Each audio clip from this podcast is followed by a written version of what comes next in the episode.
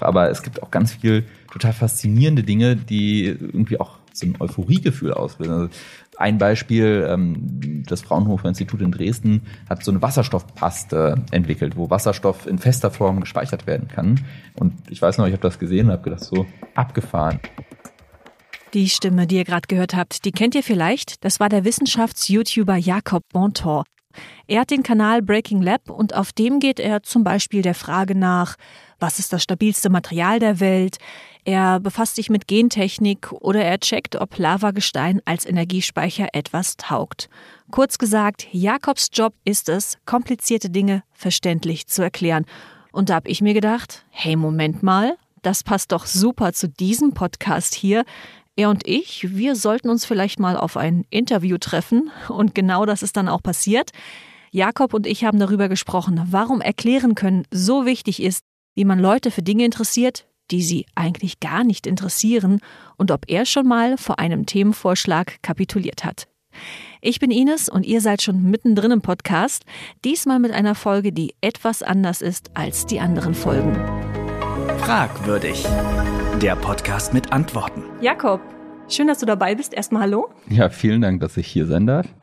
Du hast mal in einem Vortrag gesagt, es sei wichtig, den Leuten Fragen zu stellen, sie mit Fragen herauszufordern.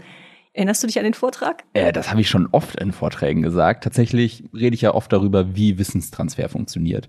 Und da ist es einfach so, dass Fragen ein ziemlich starkes Mittel sind, aus sehr, sehr vielen verschiedenen Gründen. Also Fragen können total toller Aufhänger sein, um überhaupt erstmal die Neugier von Leuten zu erwecken. Aber Fragen können auch sehr, sehr stark sein, wenn es darum geht, Fehlvorstellungen aufzudecken. Tatsächlich gibt es da eine Forschung aus den USA von Derek Muller, das ist der YouTuber Veritasium, äh, der witzigerweise auch seine Doktorarbeit über Lernen mit Videos geschrieben hat. Und der hat herausgefunden, dass wenn man Fragen in seine Videos einbaut und dabei halt auch konkret nach möglichen Fehlvorstellungen fragt. Also fragt, warum ist die Erde vielleicht nicht flach oder sowas und äh, darauf sozusagen sich darauf einlässt, immer wieder diese Fragen zu stellen, dass man einen viel viel höheren Lernerfolg hat. Und deswegen, also das sind nur zwei Gründe, es gibt noch viel viel mehr, sind Fragen einfach ein super wichtiges Tool. Du vermittelst ja beruflich Wissen und Erkenntnisse, Forschungserkenntnisse. Seit 2018 gibt es den YouTube-Kanal Breaking Lab mit dir. Ich habe dich auch schon auf Instagram gesehen oder du hältst auch Vorträge auf Bühnen. Also eigentlich ziemlich viel, um Wissen anderen Menschen nahezubringen. Warum hast du dich dazu entschlossen, das zu machen? Was ist dein Antrieb? Also ich bin da völlig zufällig reingerutscht. Wie geht das ähm, denn? ich, ich hatte einen Nebenjob ähm, während meines Studiums, um mein Studium zu finanzieren. Und das war bei einer Produktionsfirma. Und die haben damals nur Fernsehen gemacht und haben gesagt, hm, wir wollen mal was mit YouTube ausprobieren. Dann habe ich tatsächlich damals hinter der Kamera noch den ersten YouTube-Kanal von dieser Firma produziert. Äh, Phil's Physics hieß der damals. Und habe äh, Skripte geschrieben, habe Kamera gemacht, geschnitten. Also wirklich so eine äh, also es war eine Two-Man-Show, weil es gab ja noch jemanden vor der Kamera, aber ich habe sozusagen das Ganze drumherum gemacht und erst zum Moderieren halt gekommen und hat dann auf Basis davon äh, moderiert. Genau, und äh, das war eigentlich nur ein Nebenjob. Und irgendwann ähm, hat dann der Philipp aufgehört, weil er ein Startup äh, gegründet hat, beziehungsweise da eingestiegen ist und das sehr erfolgreich war. Und ähm, dann war die Überlegung, entweder wir hören auf oder ich gehe vor die Kamera, weil Philipp war ja weg das habe ich dann gemacht und deswegen bin ich da wirklich völlig reingerutscht und hatte eigentlich auch nie die Absicht, irgendwas vor einer Kamera zu machen. Das heißt aber auch bei dir war das so ein bisschen Learning by Doing? Auf jeden Fall. Also ich würde fast sagen, dass es bei jedem und jeder in, in der Branche so ist, dass man Learning by Doing macht. Also Social Media, wahrscheinlich kann man es mittlerweile studieren, ich habe keine Ahnung, aber ich würde sagen, selbst dann ist es so, dass man am meisten dadurch mitnimmt, dass man es einfach macht. Wie kann man Leute für ein Thema interessieren, das sie eigentlich gar nicht interessiert? ja, also witzigerweise geht ja einer meiner Vorträge, den ich öfters halte, genau darum. Ich hätte sogar sechs Regeln im Angebot, aber ich glaube, das allererste, was die Basis ist, um, um das Interesse zu wecken, ist, dass man einen guten Aufhänger findet. Also man muss sich überlegen, was könnte meine Zielgruppe, und dafür muss man natürlich auch genau im Kopf haben, wen möchte ich denn ansprechen, was könnte die reizen? Nur um mal so ein Beispiel zu geben, wir wollten ein Video zum Thema Stromverbrauch des Internets machen. Super relevantes Thema, denn dieser Stromverbrauch ist immens. Dahinter steht natürlich auch recht viel CO2-Ausstoß dann, weil viele dieser, dieser äh, Datencenter halt dann doch nicht grün betrieben werden. und wollten wir ein Video drüber machen, haben aber direkt gesehen, da haben schon Leute Videos zu gemacht, die nur leider relativ schlecht liefen. Da haben wir uns natürlich gefragt, was können wir anders machen? Und dann haben wir ein Rechenzentrum gefunden, was mit der Abwärme davon Algen produzieren lässt. Und haben ein Video gemacht mit dem Titel Dieses Video produziert Algen. Und das hat unfassbar gut funktioniert. Und im Endeffekt war das dann der Aufhänger, mit dem wir die Möglichkeit hatten, die Infos über den Stromverbrauch des Internets zu vermitteln. Also wenn man es hinkriegt, irgendwas zu finden, was die Leute so ein bisschen triggert, wo deren Interesse geweckt wird, dann äh, kann man damit dieses Wissen überhaupt erst vermitteln. Das heißt, man muss sich erstmal Gehör verschaffen. Also in dem konkreten Beispiel war es dann das Unerwartete, oder? Dass man sich denkt, hä, Video, das Algen produziert, wie soll das denn zusammenpassen? Ich glaube, es war das Unerwartete. Es war auch ein bisschen dieses, hm, was passiert, wenn ich da drauf drücke? Und ich könnte mir auch vorstellen, dass, ähm, also das geht bei uns ja auch immer mit so einem visuellen Reiz einher, ein Thumbnail, wo man das gesehen hat, dass ich in, in so einer Algenfarm stehe. Damit habe ich automatisch auch ein Versprechen geschaffen. Also das ist eh das, was wir immer versuchen mit unseren Vorschaubildern ähm, und auch mit dem Anfang von unserem Video, dass wir recht früh klar machen, okay, ihr seid hier nicht irgendwo drauf reingefallen, das ist kein Aprilscherz oder so, sondern das, was wir versprechen, das liefern wir auch wirklich. Und äh, ich glaube, diese Kombination, die hat dann dafür gesorgt, dass sehr viele Leute das angeklickt haben. Hast du die Algen auch probiert? Ich habe die Algen auch probiert. Ich habe schon oft Algen gegessen. Das, äh, also roh ist es gewöhnungsbedürftig, würde ich sagen, aber verarbeitet ist es genial. Internetalgen. Hm, das klingt eigentlich ganz lecker. Das nächste Mal, wenn wir uns treffen, hätte ich gern so ein paar Internetalgen-Snacks. Bringst du mit? Wird gemacht. Perfekt, vielen Dank. Ähm, Passiert es dir denn auch manchmal, dass du irgendwie, dass die Redaktion vielleicht auf dich zukommt und sagt, hey, das und das Thema hätten wir und du denkst dir, oh nee, muss ich das? Na gut, die Leute wollen's und dann fängst du an dazu zu recherchieren und während der Recherche merkst du vielleicht, boah, das ist tatsächlich eigentlich eine spannende Sache. Ja, also dadurch, dass ich die Themen schon so reingebe, äh, bin ich meistens selber schon sehr überzeugt. Ich habe dann öfters mal äh, ein bisschen Überzeugungsarbeit zu leisten, um andere damit zu begeistern, dass dieses Thema irgendwie grandios ist.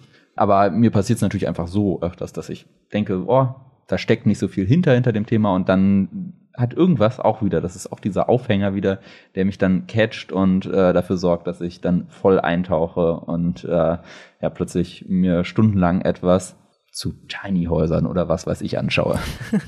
Das kennt man, ne? wenn man dann auf die Uhr schaut und sich denkt, wow, wo sind meine zwei Stunden geblieben? Also das ist eigentlich der größte Beweis dafür, dass da jemand äh, es geschafft hat, einen richtig reinzuziehen mit einem guten Aufhänger. Das Schöne ist ja eigentlich auf Englisch, äh, also das ist ja so ein journalistischer Begriff und auf Englisch ist es der Hook, der mhm. Haken und das ist natürlich eigentlich der viel bessere Begriff, weil so ein Haken, da kann man sich vorstellen, dass er einen einmal durch so ein Thema komplett durchzieht. Was würdest du sagen, warum ist generell gesprochen Wissenschaftskommunikation überhaupt wichtig? Ich würde sagen, generell Wissenstransfer ist essentiell. Wir leben in einer Zeit, wo Wissen unfassbar wertvoll ist. Also ein Großteil unseres Reichtums basiert auf unserem Wissen. Und tatsächlich, alle haben ja auch ein bisschen Angst vor künstlicher Intelligenz. Künstliche Intelligenz sorgt dafür, dass wir noch viel mehr Wissen zugänglich haben, dass viel mehr Wissen da ist und auch, dass ganz viel Wandel passiert, dass sich Dinge verändern. Und meine persönliche Meinung ist, in einer Welt, die eine Wissensgesellschaft ist, wo Wissen das Wertvollste ist, was wir haben, ist der Wissenstransfer das Essentielle für Fortschritt. Weil wenn wir dieses Wissen nicht weitergeben, dann können wir nicht im Team zusammenarbeiten, dann funktionieren Firmen nicht, weil, also ich glaube, man kennt das, wenn man irgendwie äh, unterwegs ist in der Arbeitswelt, dann scheidet eine Person aus und die hat keine gute Übergabe gemacht, hat ihr Wissen nicht weitergegeben, dann bricht da auch äh, mal schnell eine kleine Katastrophe los. Und äh, das geht in ganz, ganz vielen Bereichen so. Teilweise kriegen wir das nicht so sehr mit. Anderes Beispiel, was ich da ganz passend finde, wo man vielleicht gar nicht direkt dran denkt, aber auch sowas wie eine E-Mail schreiben, ist ja ein Wissenstransfer.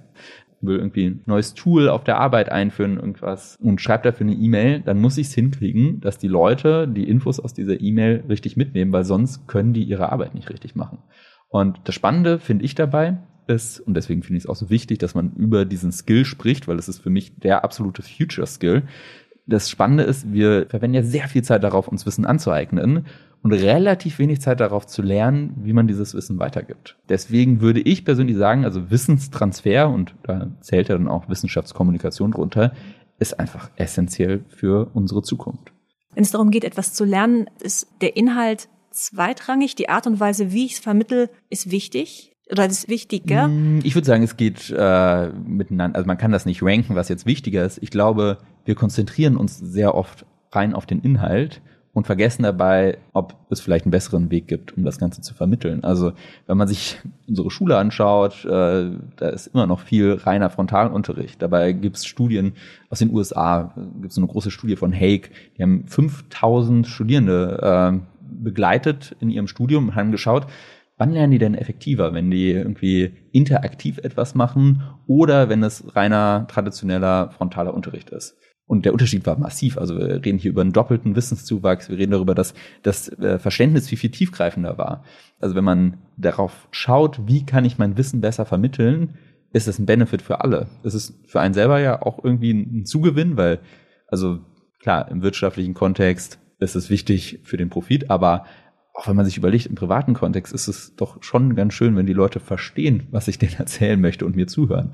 Und äh, genau, also ich glaube, das sind alles so Faktoren, die dazu führen, dass das äh, ein total wichtiger Skill ist. Zum Thema besser machen und beim äh, Wissen vermitteln, das bringt mich direkt mit zu meiner nächsten Frage.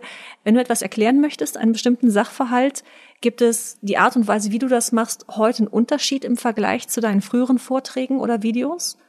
Es gibt natürlich Unterschiede im Vergleich zu früher. Ich habe super viel dazu gelernt. Ähm, auf YouTube haben wir ganz viel die Analytics genutzt, um zu schauen, wie kriegen wir die Leute dazu, dass sie mehr dranbleiben? Wie kriegen wir das dazu, dass die Leute irgendwie happy sind, wenn sie was bei uns lernen? Daraus haben wir ganz viele, äh, ganz viele Lehren geschöpft. Ich habe ja meine Doktorarbeit oder schreibe meine Doktorarbeit dazu, wo ich konkret dazu forsche, wie kann man das besser machen. Und natürlich all dieses Wissen fließt da rein. Und deswegen würde ich schon sagen, dass also, wenn man sich das anschaut, ist uns mittlerweile noch besser gelingt, Leute dran zu behalten. Also wir haben eine unglaublich hohe Zuschauerbindung auf YouTube. Wir arbeiten auch ganz viel mit YouTube zusammen und die spiegeln uns das auch immer mal wieder, dass sie sagen so, oh krass, damit liegt ihr wirklich gut über dem Durchschnitt mhm. und das bei sehr komplexen Themen. Also ja. wir machen ja kein, kein Entertainment oder so. Vielleicht können wir da kurz einhaken, weiß vielleicht nicht jeder, gerade der zuhört. Also ich kann auf YouTube wenn ich dann Kanal betreibe, kann ich mir anzeigen lassen, wie viele Leute haben was geklickt, wie lange sind sie dran geblieben, an welcher Stelle haben sie vorgespult, nochmal zurückgespult. Darum geht's, oder? Genau. Also man hat dann eine Kurve und kann wirklich äh, sekundengenau sehen, wann die Leute weg sind, wann die Leute skippen. Das Ziel ist natürlich, dass gerade prozentual die Leute möglichst lang dranbleiben. Und das ist so ein bisschen die Kunst. Wie kriegt man das hin, dass die Leute nicht abspringen? Und da gibt's also wirklich ganz basic Rules, was die Cliffhanger angeht, was aber auch Abschaltmomente angeht, was Erklärung angeht. Also Erklärung ist auch einfach, wie, wie die strukturiert sind. Das macht einen Unterschied, ob ich mit dem Fachbegriff anfange und dann den Fachbegriff erkläre oder ob ich mit der einfachen Erklärung anfange und dann sage, das nennt man so und so. Weil ähm, das Ziel muss natürlich immer sein, dass es keine Abschaltmomente gibt. Keinen Moment, wo die Person, die gerade zuschaut oder zuhört, das Gefühl hat, worum geht's denn jetzt hier eigentlich? Weil dann ist diese Person im Zweifelsfall weg. Was wäre für dich so persönlich ein Abschaltmoment, wo du sagst, oh Gott, ich mache hier lieber aus? Meistens dann, wenn ich merke, okay, es geht jetzt plötzlich um was ganz anderes. Das ist so einer der großen Fehler, dass äh, immer wieder Leute versuchen, zu viel auf einmal zu machen.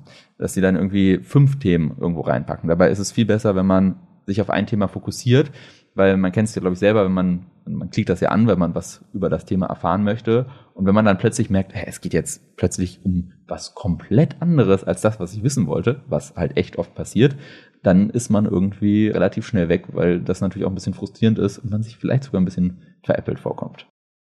Dich erreichen ja auch hin und wieder äh, Fragen von Zuschauerinnen und Zuschauern, die du dann aufgreifst und erklärst in kurzen Videos. Gab es denn da auch mal eine Frage, wo du gesagt hast, wow, ich habe keine Ahnung, wie ich das erklären soll? Auch es gibt immer wieder äh, Sachen, die sehr challenging sind. Also klar, ich spreche ja über so Dinge wie Quantenphysik oder so. Das ist nicht einfach. Und das auch runterzubrechen, so dass man die Leute nicht verliert, die kein Physikstudium oder so abgeschlossen haben. Äh, das ist schon, schon nicht ganz äh, trivial ich weiß nicht, ich glaube tatsächlich, was zu schwer zu erklären war, würde ich sagen, war tatsächlich so noch nicht dabei. Was tatsächlich ab und zu mal vorkommt, dass man Dinge hat, wo man merkt, es ist vielleicht so nischig, dass es so viele Leute nicht, äh, also es ist schwierig, die dafür zu begeistern. Und da ist es dann, und das ist halt wirklich die große Kunst, äh, wichtig, dass man einen Bezugspunkt findet. Wo knüpft das an das Leben der Leute an? Gab es denn mal ein Thema, wo du selbst gesagt hast, nee, da steige ich gar nicht durch, ich bin raus aus der Nummer? Also was oft vorkommt, dass man selber unsicher ist oder so. Und dann fragt man natürlich Leute, die sich auskennen. Das ist auch ein bisschen der Vorteil, wenn man jetzt ein großes Netzwerk und auch wenn man irgendwie bei Unis oder so sagt, hey, ich komme von dem Kanal, dann ist es schon sehr häufig so, dass die Leute diesen Kanal kennen und dann direkt sagen, ja, ruf mich einfach an, äh, wir klären das hier auf einem kurzen Weg. Das äh, macht es ja auch spannend, dass man nicht alles weiß, sondern man muss sich immer wieder in neue Themen einarbeiten. Das gehört äh, dazu zum Job vom Wissenschaftsjournalismus. Gibt es ein Thema, wo du dir heimlich denkst, oh, hoffentlich fragt mich endlich jemand danach? Ich würde das gerne mal machen. Mm, nö, ich glaube, also wenn ich ein Thema spannend finde, dann mache ich dazu ein Video. Das ist ja auch das Schöne am Internet. Ich kann einfach machen. Ich kann, wenn ich heute irgendwie einen coolen Themenvorschlag finde oder ein Thema finde, was mich interessiert, ich kann direkt damit starten und irgendwie nächste Woche das Video dazu raushauen. Mhm. Gab es denn, in, wenn du mal so dich so ein bisschen erinnerst, also du hast ja schon wahnsinnig viele Videos gemacht, hunderte, habe ich gelesen. Stimmt das überhaupt? Viele hunderte. viele hunderte Videos gemacht, also wirklich wahnsinnig viel. Ähm, wenn du dich ein bisschen zurückerinnerst, gab es da irgendeine Information oder irgendeinen Fakt, wo du selbst erstmal total baff warst, als du davon erfahren hast, was dich überrascht, erstaunt hat und vielleicht dann auch so sehr gefesselt hat, dass du gesagt hast, ich mache da weiter, ich will mehr drüber wissen? Ständig. Also das kommt wirklich ständig vor, weil unsere Welt, obwohl wir oft das Gefühl haben, ist das alles so, so düster und Krise hier, Krise da. Und das stimmt natürlich auch, aber es gibt auch ganz viel total faszinierende Dinge, die irgendwie auch so ein Euphoriegefühl auslösen. Also ein Beispiel, ähm, wir haben uns immer wieder mit dem Thema Wasserstoff natürlich beschäftigt, weil das ja auch was ist, worüber viel diskutiert wird. Und das Fraunhofer Institut in Dresden hat so eine Wasserstoffpaste entwickelt, wo Wasserstoff in fester Form gespeichert werden kann. Was genial ist, weil dieses Speicherproblem war immer etwas, ähm, was eine ziemliche Herausforderung beim Wasserstoff war, weil er sehr flüchtig ist, weil man entweder sehr kalte Temperaturen braucht oder einen sehr hohen Druck. Und ähm, dieses Speichern in so einer Paste ist natürlich wirklich äh, ja, revolutionär, weil das heißt plötzlich, theoretisch könnte ich meinen Wasserstoff in so einer Kartusche speichern und äh, dann kann ich einfach die Kartusche austauschen und habe äh, plötzlich nur einen Wasserstoff. Und das ist riesig, weil das das Infrastrukturproblem äh, auf jeden Fall deutlich reduziert. Und ähm, für einige Anwendungen, also sogenannte No-Regret-Anwendung, wo wir halt auch nicht die Möglichkeit haben, so schnell mal auf irgendwas anderes umzusteigen, wie auf Batterien oder sowas, ähm, ist das absolut ein Gamechanger. Und ich weiß noch, ich habe das gesehen und habe gedacht, so abgefahren. Und dann haben wir uns damit beschäftigt und es war richtig, richtig Laune gemacht. Eine Frage habe ich noch zum Abschluss. Oh, vielleicht führt sie zu der nächsten Frage, das wird sich dann zeigen. Meine Frage, welche Frage fehlt noch, damit das hier ein gutes Interview wird? hm, überraschend. Äh, ich glaube tatsächlich, welche Frage fehlt noch? Vielleicht wäre es die Frage, ähm, wie man das jetzt am besten auf den Alltag überträgt. Weil das ist ja auch immer ein bisschen die Herausforderung, wenn man wenn man zu solchen Vorträgen geht oder irgendwelche Bücher liest. Das klingt immer alles äh, total toll, aber natürlich im Alltag hat man nicht immer die Energie und die Zeit, ähm, äh, sich einen Aufhänger zu überlegen oder sowas. Was, was gibt's für Möglichkeiten, die, äh, die man schneller umsetzen kann? Das wäre vielleicht noch eine Frage, die ja, was ist die Antwort? Ich würde sagen, also das Einfachste, was man machen kann, und das hilft einem eigentlich in jedem Lebensbereich, ist äh, die Zielgruppenthematik. Also worum es da geht, ist, dass Zielgruppen ganz unterschiedliche Erwartungshaltungen haben. Also auf der einen Seite brauchen wir unterschiedliche Aufhänger für Zielgruppen, aber es geht auch darum, wie Dinge erklärt werden können. Also ein Beispiel, ich bin ja auch im Fernsehen unterwegs, mache da Tigerentenclub, bin aber auch bei 5 gegen auch. Ganz unterschiedliche Zielgruppe, witzigerweise inhaltlich sehr ähnlich. Also auch das Erklärniveau und so, das ist schon auf einem ähnlichen Level interessanterweise. Aber wie ich etwas erklären kann, ist ganz unterschiedlich. Und das ist was, was man, glaube ich, sich relativ easy im Alltag zunutze machen kann, weil man hat ja oft mit der gleichen Zielgruppe zu tun, mit den Leuten auf der Arbeit. Sagen wir, ich bin irgendwie im IT-Sektor tätig und arbeite aber ganz viel mit Leuten aus der Personalabteilung zusammen dann kann ich mir einmal die Mühe machen, mir ein Bild davon zu machen, was sind das für Personen, was ist deren Kenntnisstand, was sind deren Interessen auch. Also HR-Abteilung hat ja in der Regel immer so äh, gewisse Interessen wie Zufriedenheit äh, der Mitarbeiter oder ähm, wie kriegen wir es hin, dass das Onboarding besser läuft oder keine Ahnung. Also was sind so die Punkte, wo ich weiß, da kann ich die gut mit erreichen. Und wenn man das einmal gemacht hat, dann kann man das super zügig immer wieder anwenden, ohne dass man jedes Mal von vorne anfangen muss, was, was wäre denn jetzt ein guter, guter Aufhänger, um die für dieses Thema zu begeistern, um irgendwie Gehör zu kriegen für dieses und jenes. Genau, deswegen, also wäre das mein schneller Tipp, sich mit der Zielgruppe einmal beschäftigen. Also ist der Kniff, wenn ich jemandem etwas erklären möchte, muss ich die Person ein Stück weit erstmal kennenlernen. Definitiv. Also wenn ich mir jetzt überlege, ich äh, forsche an der Uni Köln, das heißt, ich muss Paper veröffentlichen. Wenn ich äh, Paper veröffentlichen würde, so wie ich meine Videos zu irgendwas mache, dann würde ich da niemals durch ein Peer-Review-Verfahren kommen, weil die Leute natürlich sagen, äh, das ist äh, viel zu unwissenschaftlich geschrieben oder so. Also gar nicht inhaltlich, sondern allein vom Sprachstil her macht das ja schon einen Unterschied. Und deswegen, also Zielgruppe ist natürlich super relevant äh, für alles, was man macht. Und ein tolles Mittel, um sich das Leben ein bisschen leichter zu machen. Mehr Antworten in der nächsten Folge von Fragwürdig, dem Podcast der Experimenter.